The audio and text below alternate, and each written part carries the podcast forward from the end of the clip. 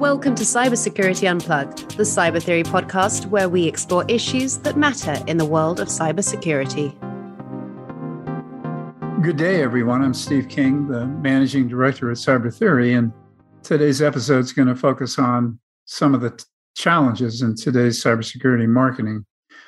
Joining me today is uh, Ravi Patel, the founder of Institrue, a documentary style podcast that explores true stories about MIT and the world around us. He's also director of product management and strategy for Broadcom Software's mainframe security portfolio. Prior to that, he served as the head of product marketing. Ravi's background also includes 20 years in security and technology marketing and product management. In addition to Broadcom, he's held marketing leadership roles at CA Technologies and IBM. And as you may have guessed, Ravi earned his BS and MS engineering degrees from MIT. So, welcome, Ravi. I'm glad you could join me today. Thanks for having me on the show. I must say, you've turned the tables on me. I normally do the interviewing on my podcast, so I guess I'm in the hot seat now. All right, that's that was intentional. so, so we spend a lot of calories trying to get our clients to see the immense value in storytelling I feel like I'm preaching to the choir here, but what is your view of effective messaging in this crowded market? So, before gathering your dry erase markers and post it notes and getting ready for battle at a day long messaging workshop, a critical prerequisite is defining and understanding your target audience. So, let me take you through a, a sort of a fun example. Suppose you're targeting famous and wealthy divorced males in their 70s from the UK. You might be marketing a luxury good or a high end vacation. So it turns out that Prince Charles fits that demographic. But if you were to analyze this a bit more, you might find another interesting character who fits that exact same description. And that's Ozzy Osbourne. He was born in 1948, just like Prince Charles, raised in the UK, married twice, obviously wealthy and famous. So, who are you marketing to? Is it the Prince of Wales or the Prince of Darkness? They have completely different needs. So the lesson here is that when you define your target persona, you need to go beyond the demographics and get to the needs and challenges. And once you have that, then you're finally ready to work on the messaging. And what I've observed in my career is that in the enterprise space, messaging from all the top players eventually sounds exactly the same. But you can escape that trap through storytelling because security professionals are humans too. And no matter how busy they are, they enjoy being surprised, delighted, or inspired just like everyone else. Mm-hmm. But when it comes to security marketing, I've seen uh, one issue, shall we say, and that it is typically fear based. You'll hear things such as Did you know that the average cost of a breach is X million? Or the average amount of time a hacker goes unnoticed in your network is Y months. CISOs have become numb to these stats. They keenly know the risks. So I find it more effective to focus on the solution and instilling hope and confidence. Yes, we can do this. Here's how. Why do you think it is that so many cybersecurity vendors insist upon continuing along that that same line of, of monologue then? You know, the not necessarily you know the FUD path, but but telling CISOs what they already know. There's a certain situation that arises when you're working on messaging because you're trying to weave a logical thread through a complex topic. You're trying to balance what your portfolio offers with what's happening in the market. And as you go through that process, it can be grueling getting sign off from so many stakeholders. And by the time you emerge from that process, admittedly, you can be a little bit far away from what you were there to do in the first place, just out of exhaustion from the process. And what comes out of it is sort of the, the same stats and the same type of messaging. So now, admittedly, if you're talking about website copy or bullets for a, a booth at an event, um, you're going to want to get to the point. But when it comes to the other assets that you're developing, you have more flexibility to get into the story. And I find that's really where, where the action is. It's the human element that will allow you to bridge the gap to what the CISO is thinking. Yeah, you characterize the CISO as a human being, even. That's uh, remarkable all by itself. most vendors never connect the dots between the the what it is that they do and the why that they do it. Yet, I think the numbers like 67, 68% of today's buyers are millennials, and they frequently make decisions based upon a company's values, not, not upon feeds and speeds and features and functions. Why is there such resistance, do you think, on behalf of the vendors to actually reach the you know direct to human we'll call it buy signals that are going to resonate with these people who are making these uh, million dollar decisions oh that's a fascinating question I, I think it varies by industry but in general i'd say that i think the resistance come from comes from simply not taking the time to connect those dots rather than business leaders rejecting attempts to connect those dots so uh, let me give you an example. It's easier in some industries than others. You may have a company like Patagonia, for example, that makes clothing and gear for outdoor adventures. I heard recently that their entire supply chain will be carbon neutral by 2025. And that environmental commitment is directly aligned with the values of their customers. So that's a win.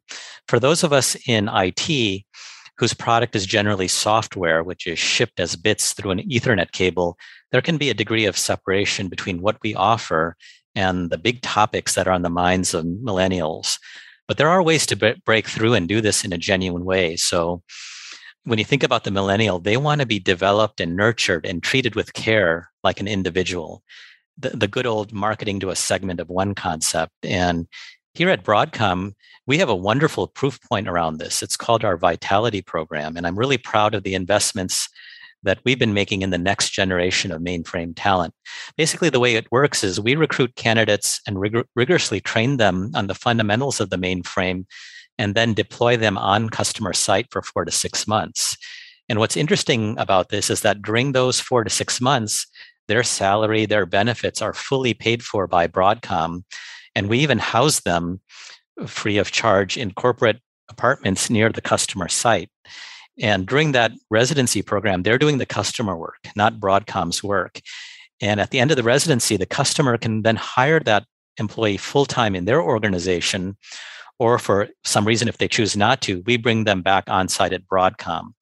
And so this is a, a great way in terms of the millennial audience showing that we care, that we're investing, and we're looking out for their future, not just you know trying to make the next dollar of profit.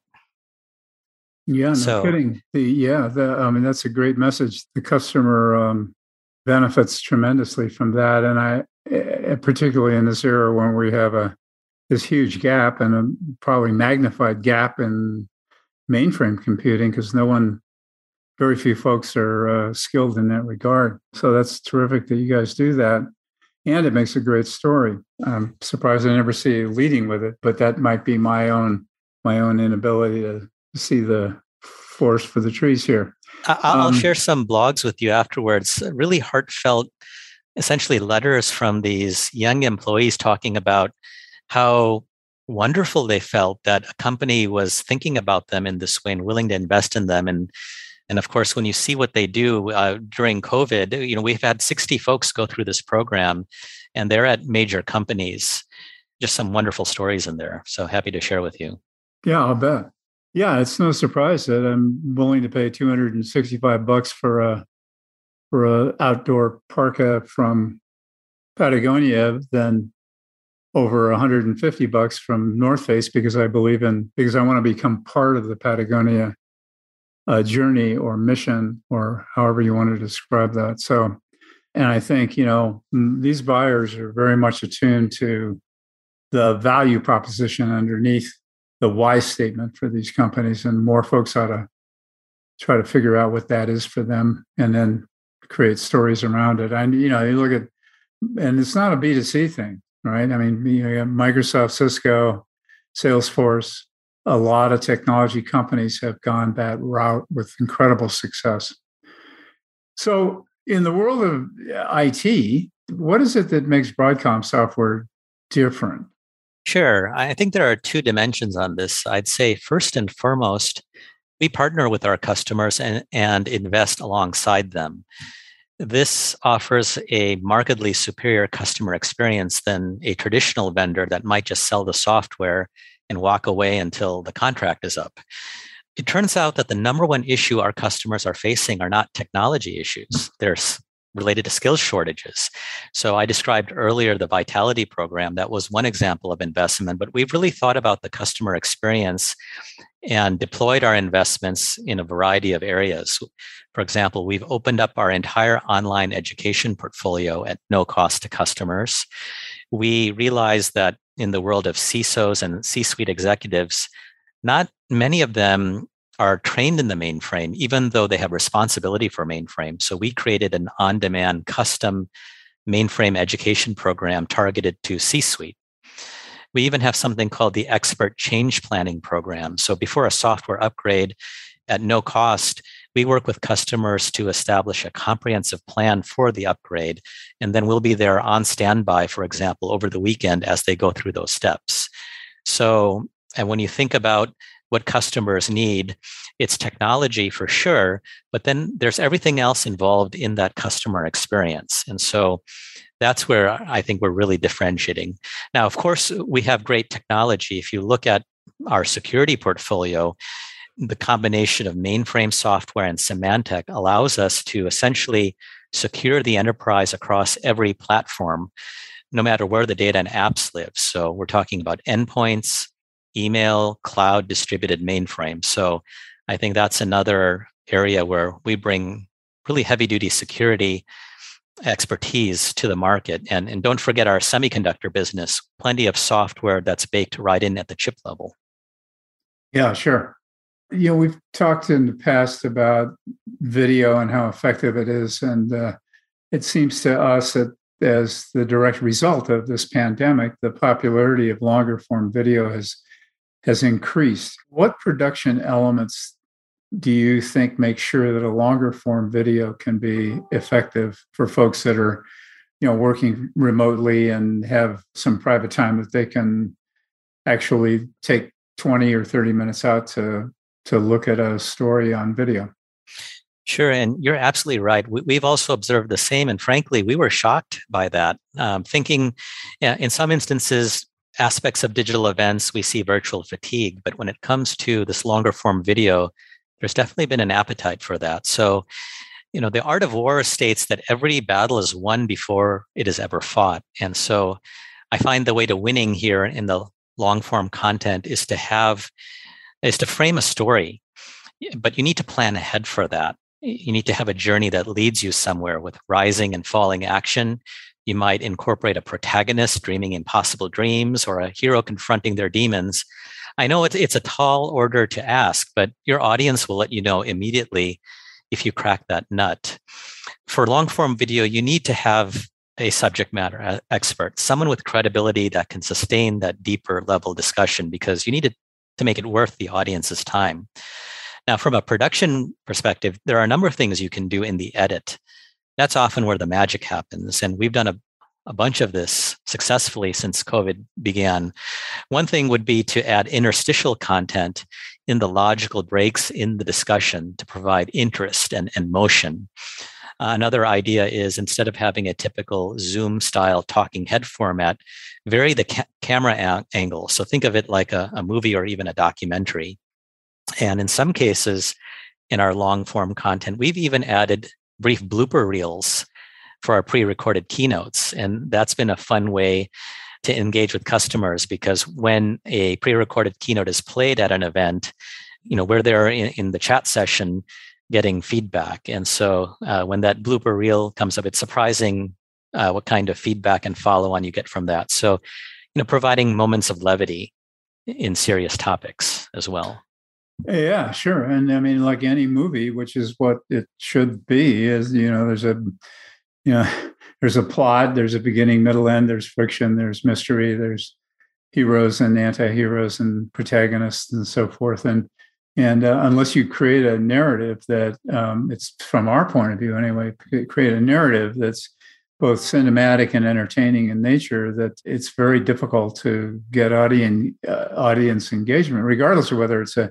five minute video or a 30 minute video. But if you do the inverse of that, and as you say, build a story that, you know, grabs people the same way that uh, whatever their favorite binge series is on Netflix, you're going to have the same effect because, as you point out, you know, CISOs and your target audience are indeed human beings. The final questions I have for you, uh, Ravi, are related to your own podcast and MIT. Maybe, and, and in part one, I'd like to understand, and our listeners, I think, would like to understand how you put that together, what it is that's compelling about it, and what your what your goals were. Sure. The purpose of this podcast is to provoke inquiry by examining the human experience, all wrapped in an engaging story. What I found in technology and in so many topics, there's so much focus on the tech itself, but really what is important if we're going to solve the problems facing humanity is dealing with the human challenges. So as I cover topics like climate change, artificial intelligence, security, the focus is on the human element. And I'm, in fact, working on an episode right now related to privacy and security. It's about an MIT student who won the College Jeopardy championship a few years ago, only to realize to her horror that her well being was in jeopardy. And that's because on the game show, Jeopardy on national TV reveals your name, where you grew up, your year in school. There's a lots of personal info getting divulged, exactly the info needed to dox someone. And when yeah. you combine that with social media, you have a deadly mix. So this episode explains one woman's attempt to confront the dark side of the internet and how she is handling internet fame. Yeah, and you can hardly take a step anymore without uh, without those kinds of ramifications, either on social media or elsewhere. The second part of that question would be, you know, uh, you're an MIT grad. Can why can you explain? You're a smart guy. Can you explain why cybersecurity marketers keep reverting to legacy lead gen and promotional campaigns that haven't performed well, even in the past, and why there's a huge reluctance to step outside the box? I know that you undoubtedly run into the same sort of resistance at Broadcom in your current role. Ooh, that's a juicy question. So yeah, I, I figured as much, but why don't you give it your best shot? Yes, I certainly will. So for me, it all begins with having critical insights from your lead gen campaigns, because if you don't, human nature is going to drive to the path of least resistance.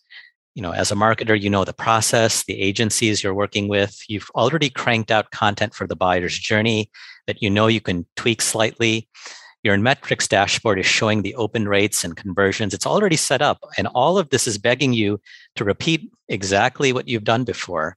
And don't forget that folks in marketing are optimists.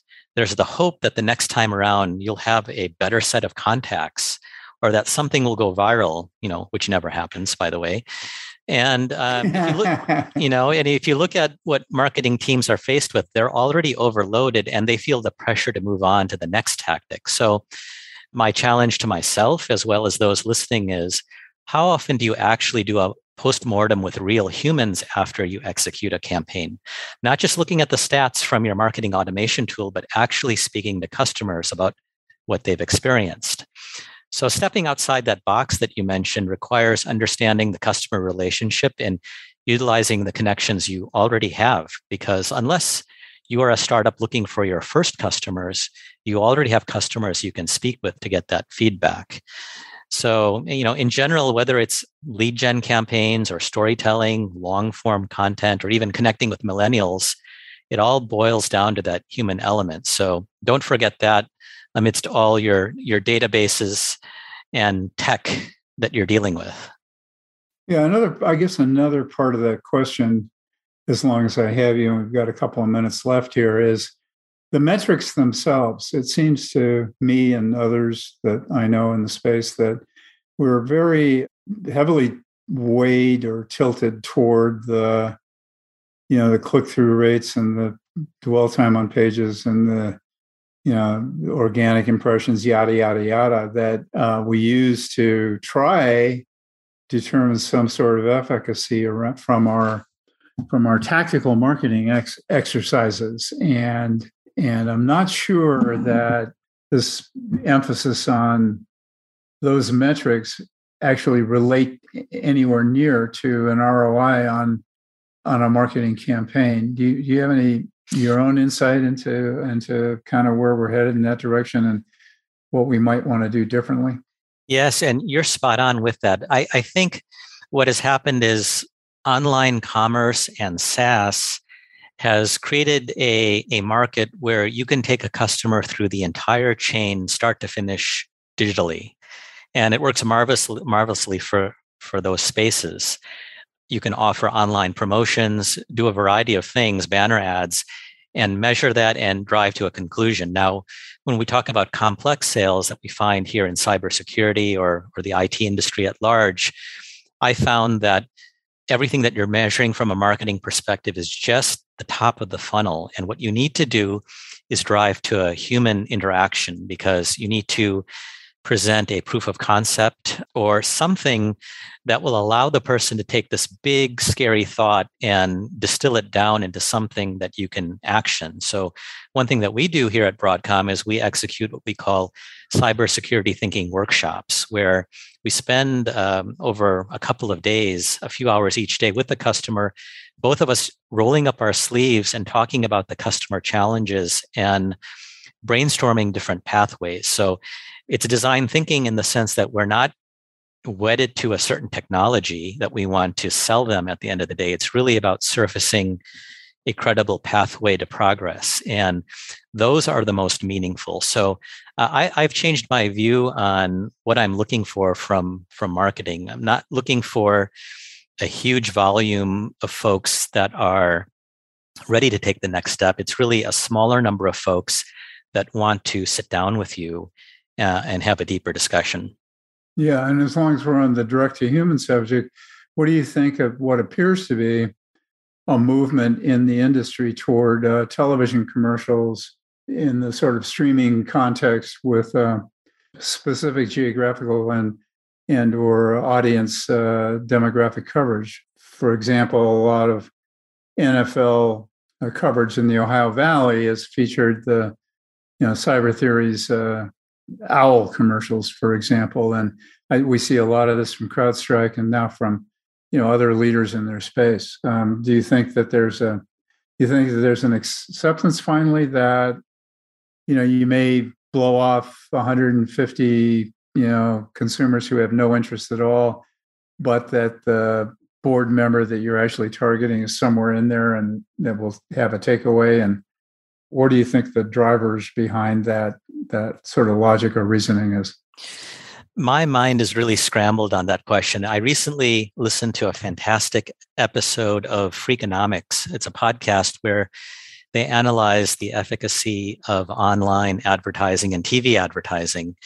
And essentially, the net from all of that was it wasn't conclusive at all whether TV advertising was meaningful or not yet you know on the other side of the coin you'll be watching the super bowl or, or, your favorite tv show and, and you'll find something that'll make you laugh or smile that you know makes you think of a brand in a different way. So i, I personally really uh, when it comes to the type of tech marketing i've worked with haven't ventured into tv ads so far but i think the jury is out on that still. Maybe some of those in your future. Yes All right, great, Ravi. You know, thank you again. I, uh, I, we could probably talk undoubtedly for hours on the subject. Subject, and if you're up for it, I'd love to have you back in kind of the first quarter sometime and talk some more. We'll learn a lot more uh, over what's going to happen in the next few months here and in the world of cybersecurity. So I want to thank you for taking the time out of your schedule to join me. What I think was a thought provoking, or hope was a thought provoking exchange. Yeah, thanks again to you, Steve. Uh, meaningful discussion is one that stays with you, and you've challenged me a bit with your question about millennials. So I'm going to go back and think about how I can connect those dots more. Sounds good to me. That sounds good to me. Thank you to our listeners also for joining us in another one of our unplugged reviews of the complex and freaky world of cybersecurity technology and our new digital reality. Until next time, I'm your host, Steve King, signing out.